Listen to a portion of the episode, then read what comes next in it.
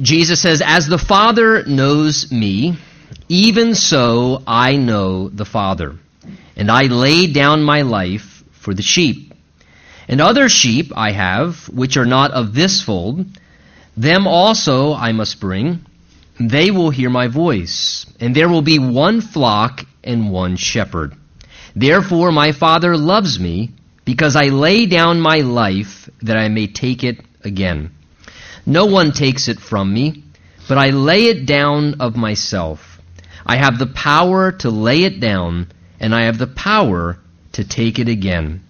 This command I have received from my Father. And Lord, we just humbly ask now as we continue to worship that you would meet us where we're at, Lord, physically, mentally, spiritually that our minds and our hearts and our soul and spirit may be as fully attentive to the voice of what you would want to say to each of us this morning through the Word of God. We believe that you're a God who speaks, and certainly, Lord, we realize that there are things we need to hear from you for our lives. So please bless your Word this morning. Take away the distractions and anything that would steal away from what you would want to say to us. Speak to us by your Spirit's ministry, we ask in Jesus' name. And everyone said, Amen. Amen. You may be seated. You know, there are a lot of different ways I think that people in our world seek to demonstrate their power, uh, to indicate that they have some sense of authority, sometimes certainly to the forms of abuse. We've all maybe seen or experienced that. But I would ask this morning the one who has all power and all authority, God Himself, what perhaps could be the greatest demonstration of God's power? Or what has been maybe the greatest demonstration of God's power? Was it His act of creation? Was it some of the incredible miracles that we've seen Him do in the Word of God?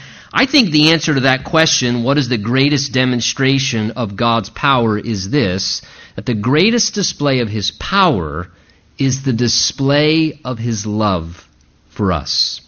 And particularly the display of his love for us that was seen in the love of Jesus, God in the flesh, demonstrated for us. I think in our text this morning, that's really the heart and the point of what God's Word is trying to convey to us as we look at this. Now, as we pick up here in verse 15 this morning, as you can tell, we're right in the midst of a teaching of Jesus. Uh, so, because of that, I want to, for context sake, just sort of briefly review as we take a running start into this. Jesus, remember, was desiring to describe the type of relationship that he intends to have with each one of us.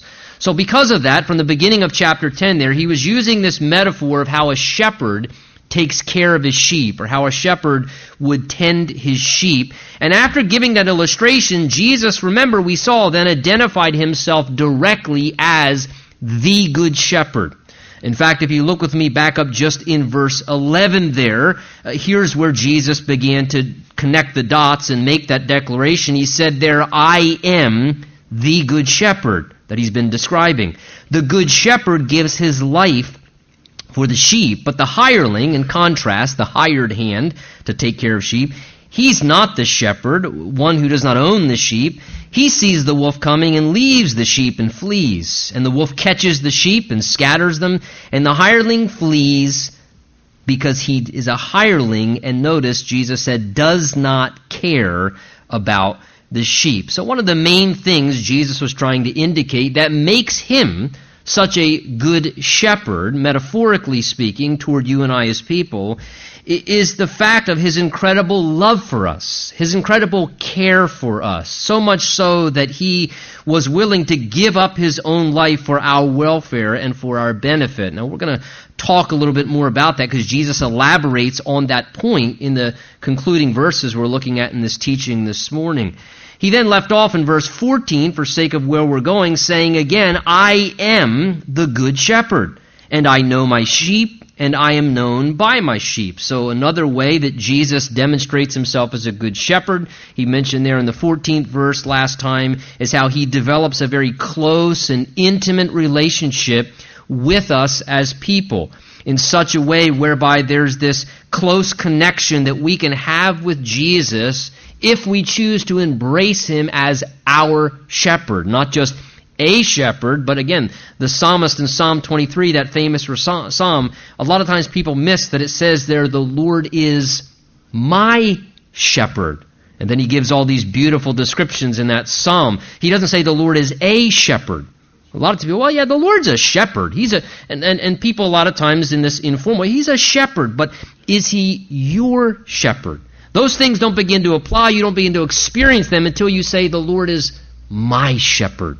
He's become my shepherd. I've submitted to him as a sheep and, and choose now to let him have complete lordship and guidance over my life to take care of me. And here Jesus was describing how that close, intimate relationship, as he described, is available, where we can know him in a very intimate way, where he knows us in a very personal and intimate way, uniquely as a specific sheep, and the things about our lives that make us different from other people among the flock and so forth. Now, with that sort of thought in mind of how there's this intimacy that can be experienced between Jesus and us as his sheep, he then says in verse 15, As the Father knows me, even so I know the Father. So take notice, Jesus shows us that the intimacy that he allows us to experience with him when we embrace him as our good shepherd is reflective of the close relationship that exists between him and his Father in heaven. This is what Jesus is saying to us here in verse 15. Now keep in mind, the Father and the Son are two persons of the divine Trinity. And yet, though they're two persons of the divine Trinity, they actually, because they're part of the Trinity or the Godhead, are completely one. Jesus is even going to say later on, I and my Father are one. You can't get any greater depth of intimacy than that. Completely unified relationally, knowing each other intimately. And Jesus is saying here, in the same form, that deep intimacy that my Father and I experience as the Father and the Son, he's saying that very intimacy is available to you and I. It's a reflection of that. The question comes as this how in the world is that kind of a glorious experience of that kind of close intimacy become available to us? How can we experience that? What is it? I mean, what would something like that cost? What does it require? Well, let me explain. It costs Jesus everything. It costs you and I absolutely nothing. It's free to us. It's a gift that's offered to us. Now, we can reject that gift. We can choose to deny that, and in the same way, if you're a young lady and someone asks you out on a date, you can choose to reject the date opportunity. You can choose to reject the marriage proposal, uh, and you might want to check with me. Certain guys, I would encourage you to do that. I, I would certainly encourage you to do that. But we have this availability, this opportunity to have close intimate relationship with Jesus, he says to the same level as the Father and I have this deep intimacy. That's a reflection of this closeness, this oneness, this intimacy that we can have with him as our good shepherd. But how does that come to pass? Well, as Jesus already said in verse 11, he now restates it once again in verse 15. Look at it there. He says, And I lay down my life for the sheep.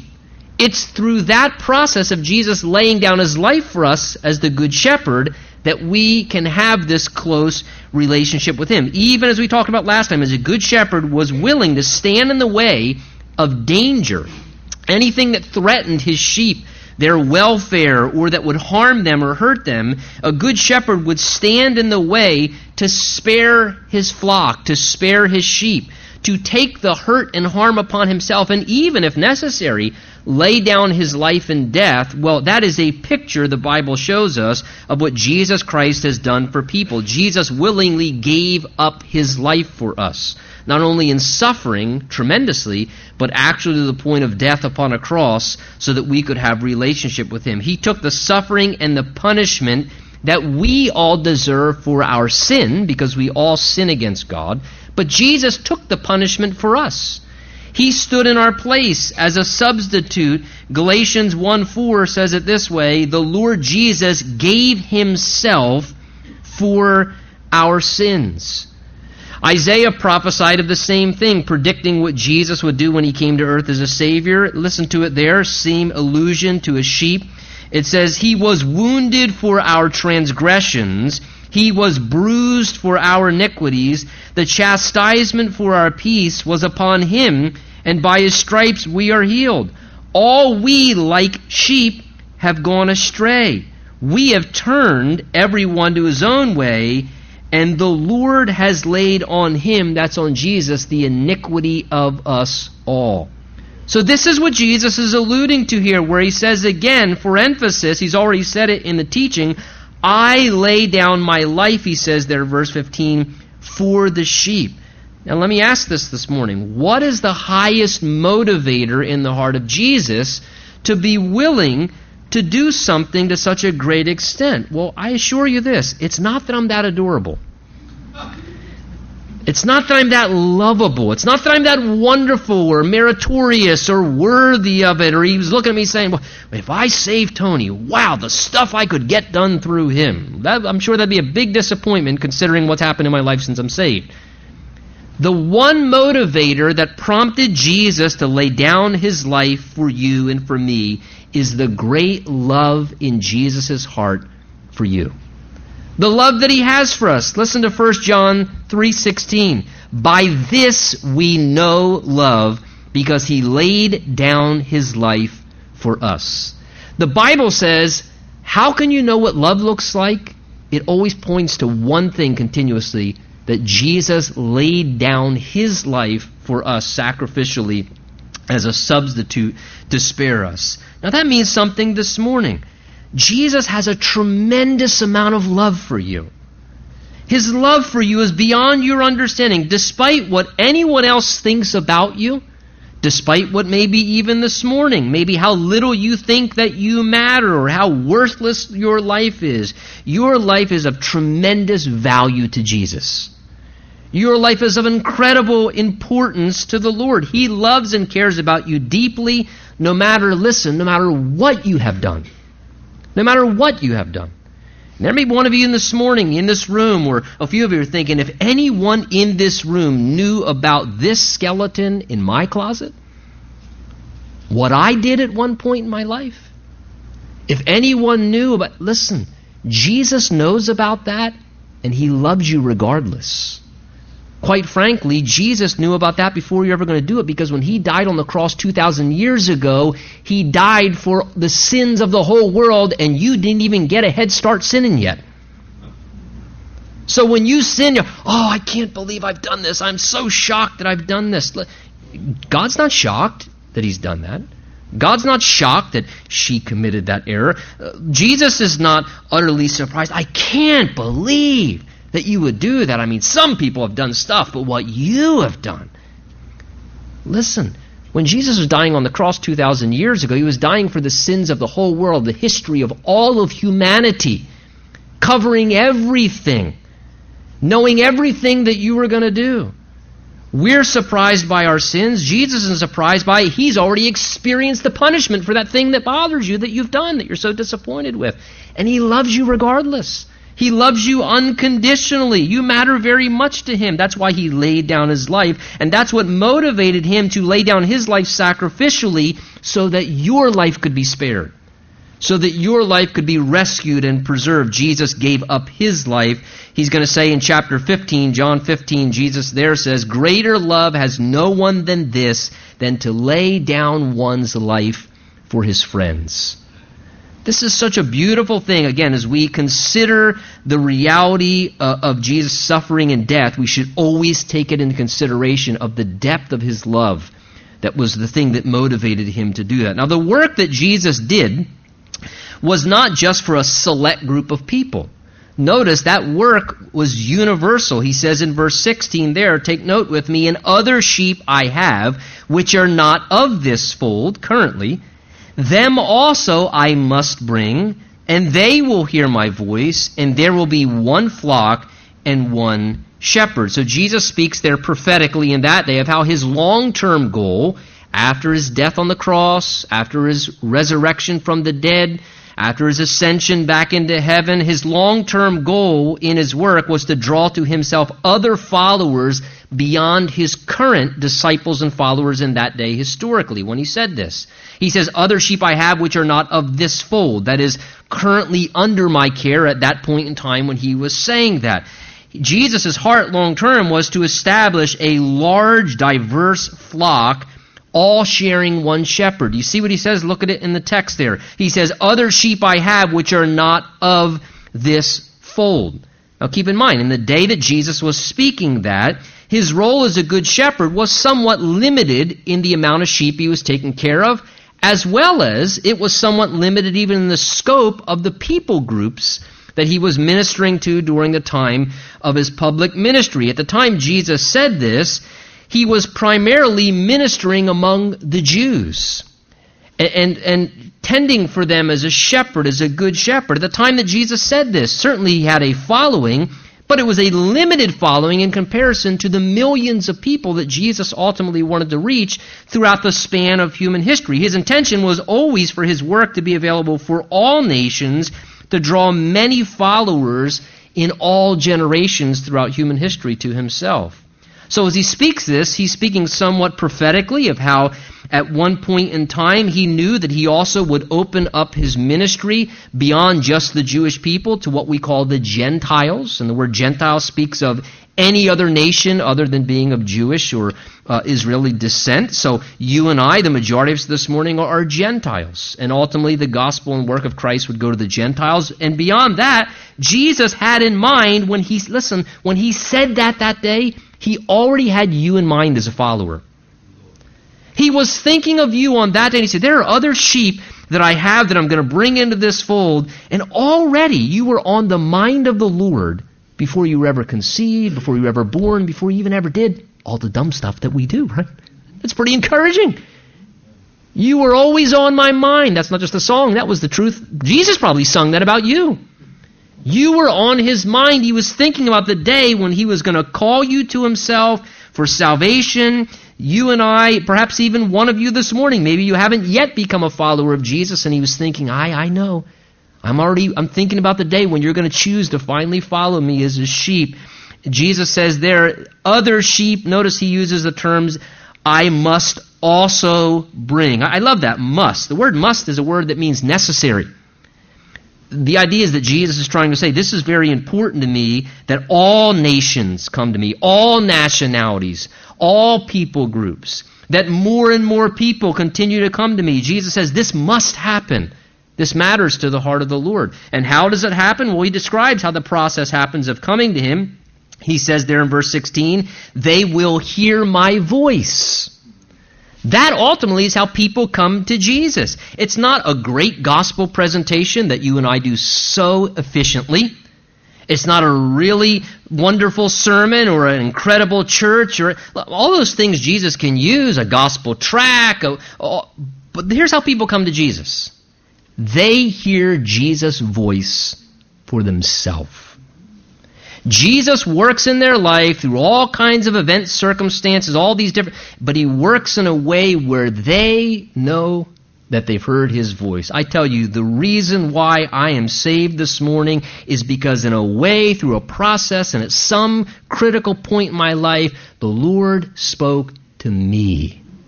And I heard his voice saying, Follow me. Follow me. You need to be forgiven. You need to be saved. You want to go to heaven. You need to go to heaven or you're going to go to hell. And I heard Jesus speaking of his love and his truth to me, and you hear his voice. And listen, when that happens, that's genuine salvation. It's not raise your hand, come forward, emotional experience. And I'm not saying people don't get saved this way. And, and a person doesn't really hear the voice of the Lord. They just get caught up in the spiritual pep rally. A person needs to hear the voice of Jesus. You can hear the voice of Jesus sitting alone in your car driving on the highway or laying in your bed at night struggling with your own conscience or being in an empty hotel room or, or reading the Bible on your own. You hear the voice of Jesus, and when you hear Jesus' voice, it's powerful and there's nothing like it.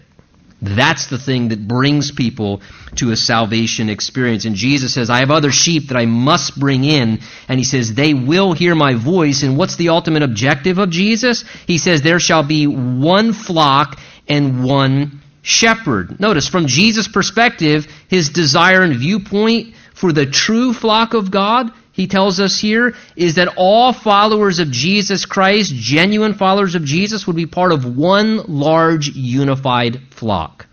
That's the heart of the Lord. Even if, listen, even if we assemble in different sheepfolds as far as locality, and some sheep flock over here in the location of this fold, and some over here in this fold, uh, even though we have distinct differences and variations as sheep, as how we express our worship, maybe among our flock or however that may be. That's okay. Diversity and uniqueness are not wrong. God's created that.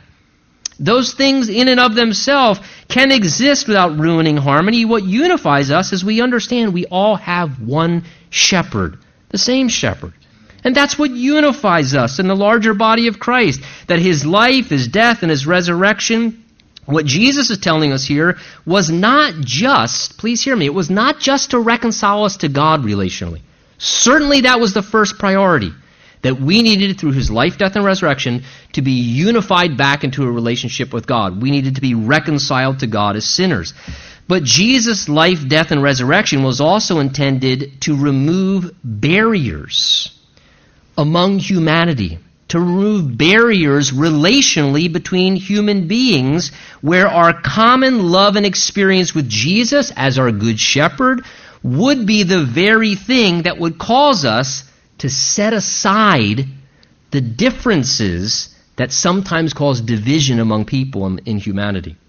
Things like, let's say, racial things, ethnic things, different nationalities, these things that we allow ourselves to be divided over, where you want to know what the most unifying thing is?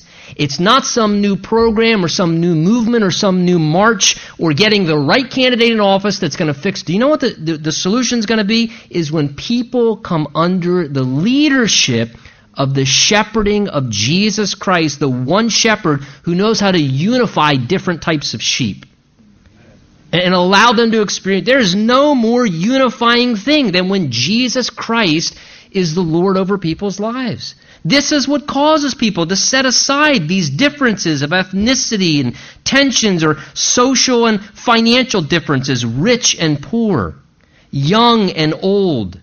People of, different, again, non-essential convictions. Well, that's this is what I believe about this particular area, or politically, or you know, non-essential gray conviction things, where they can be set aside, even prior issues. If Jesus intends for us to be dwelling together in a spirit of unity and harmony because of Him as one flock under one shepherd, and that's the view and the heart of Jesus, that we would be unified as people of God, as fellow Christians, for us to ever operate in any way different than that is basically to be a rebellious sheep. And when we're rebellious as a sheep, then really perhaps what we need to do is be open to the conve- correction of the great shepherd. To say, listen, if you're contributing to the lack of harmony or you're continuing to, to live in disunity, then in a sense, Jesus said that you're not functioning to the highest ideal. You're, you're sheep of the same flock. Yes, whatever. You disagree on this or that, or you had issues, or somebody stepped on your toe. I mean, goodness gracious, you, you, they didn't murder your mom. What about love? What about forgiveness? What about being able to say, we're supposed to be one flock? And the reason why is because we have one shepherd. We can set aside some of these things and allow the Lord to help us to be unified. There's no more unifying thing than, than collective worship of Jesus and following Jesus. And when we do that, it's amazing how Jesus can bring together one flock and one shepherd in a very beautiful, beautiful way. Well, look what he says, verse 17. Therefore, he says, My Father loves me because I lay down my life that I may take it again. So Jesus, referring to his sacrificial death, and resurrection from the dead speaks of how that decision and work greatly pleased the Father. Look at what Jesus is saying here. Certainly, as he says there, my Father loves me because I've done this. Certainly, Jesus is not speaking of how the Father's love for him was conditional, or if somehow he had to earn the Father's love or do something to gain the Father's love. The Father has always loved the Son with divine perfect love. In fact, even before Jesus did anything in his public ministry, remember, the Father spoke from heaven audibly at his baptism and said, This is my beloved Son, in whom I am well pleased. So Jesus didn't have to earn the Father's love, and uh, the Father has always had complete and total love for Jesus. So what is this saying here? Well, my best stab is this. I think Jesus is just referring to one of the things that the Father loved about him. Not that he had to do something to get the Father to have love for him, but I think Jesus is saying, This is something I know that the Father loves about me. And that being this, that though Jesus had all the power and the authority to do whatever he wanted because he was God, yet with that power and authority, Jesus graciously used his authority not to help himself, but to do something that benefited others. And I think Jesus says, but the Father loves when he sees that. He loves that about me. That, that I had the power and authority to do whatever I wanted, and I used that authority and power in an act of loving self denial to lay down my life so that people's sins could be forgiven, to die in their place so that they could be spared, and how he exercised his power and authority to take his life back from the grave. And the Father truly, I think, loved that about Jesus. I think, like any father, it made him so proud to look upon his eternal Son dwelling in heaven's glory who would choose to humble himself and give aside all the benefits and blessings of eternal glory and to humbly come to the earth as an obedient man living among hostile sinners to perform the most helpful act of all humanity and mankind to lay down his life fully, to take it up again, to provide what we needed. The Father delighted, I think, in the experience of witnessing or observing his Son do what was so honorable and righteous even though it was probably extremely hard to see his son do that. And even though it was extremely hard for Jesus to do what was righteous, it was because it was so hard to do the righteous thing that as he did it for the sake of others and to honor his father, the father said, Oh, I, I man, I love this about my son. I so love to see this about him. So Jesus, I think, here is conveying the idea I know my Father loves to witness my sacrificial obedience to His will and to do what would be helpful to others. He loves me because I lay down my life that I can take it up again. He go on, goes on, verse 18, saying, No one takes it from me, but I have the power, he says, or I, to lay it down myself. I have the power to lay it down, and I have the power to take it again. This command I've received from my Father. So notice here, Jesus wants to clarify, apparently, verse 18, that's why he goes on on the same subject, in relation to laying down his life sacrificially in death for our sins, and in relation to then raising back from the dead after he was crucified, that the only reason that happened was because he was, number one, obeying the will and command of his Father, and number two, because he had complete authority and control over everything that was happening through the whole process. Jesus wants us to know that no one truly took his life from him outside of his authority or control. His suffering and death was not a horrible accident. It was not a plan that went awry, and oh my goodness, the Son of God got crucified. What happened? It was nothing of that at all. Jesus said, No one takes my life from me. I lay it down of myself. It's my choice and decision. I have the power or control of giving my life over in suffering and death. Please, please, please hear this. No one forced Jesus to go to the cross for me and you. Jesus chose because of his love for our sake to do what he did in love for us in order to spare us and in order to demonstrate to us in the clearest way possible, would you please believe I love you?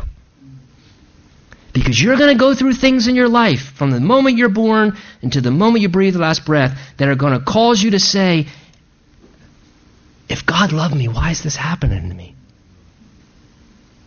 So Jesus said, Let me stamp, earmark one time as clearly as possible. So when you go through those mental gymnastics and confusing time, you can always look to the cross and say, Yes, I don't understand why this is happening, how this could happen. This is so horrible, crazy, difficult. But I know. I don't know anything else right now. But I know Jesus loves me. I know God loves me. Because you see that he willingly laid down his life in that kind of love. Jesus wasn't bound by the ropes when they arrested him, he was bound by his love for us.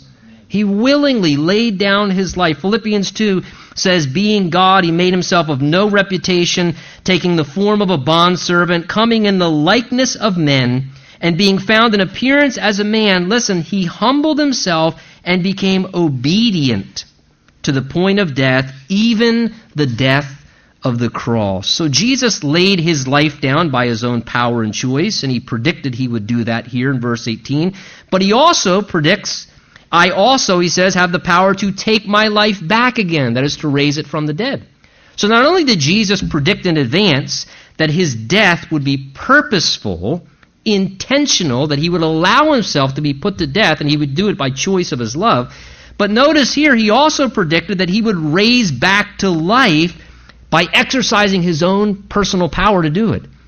He's basically predicting here I'm going to let people put me to death, and then I have the power to raise my own self back from the grave. Now, you think Muhammad Ali could brag well? See, that was a generational laugh there. Jesus is doing some bragging there. Who else do you know that said, I'm going to let people kill me, and I am going to raise myself back from the dead apart from anyone else's assistant, and did it? That's, that's a pretty bold declaration. That's a pretty bold prediction. But the bottom line is, if you can back it up, that's really just speaking the truth. It's really not bragging if you can do it, right? Jesus says here two times, I have the power to do this, and he performed it. Now, interesting. Consider this. Jesus says two times here, I have the power to lay my life down, I have the power to take it up again. Consider the very God who we sin against in our mistakes and failures, even at sometimes in our willful rebellion, because we just got a rebellious attitude and we're just going to do what we want anyway. And even in those times, that very God that we sin against demonstrated his power. How? By in love laying his life down in sacrifice and death and suffering in such a way for us so that we could be forgiven of the guilt that we carry of what we've done against him that's wrong.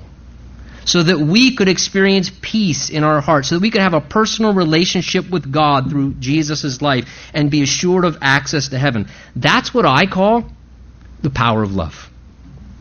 That's what I call the power uh, of the greatest demonstration of the display of your power. That's displaying it in love. Think of that.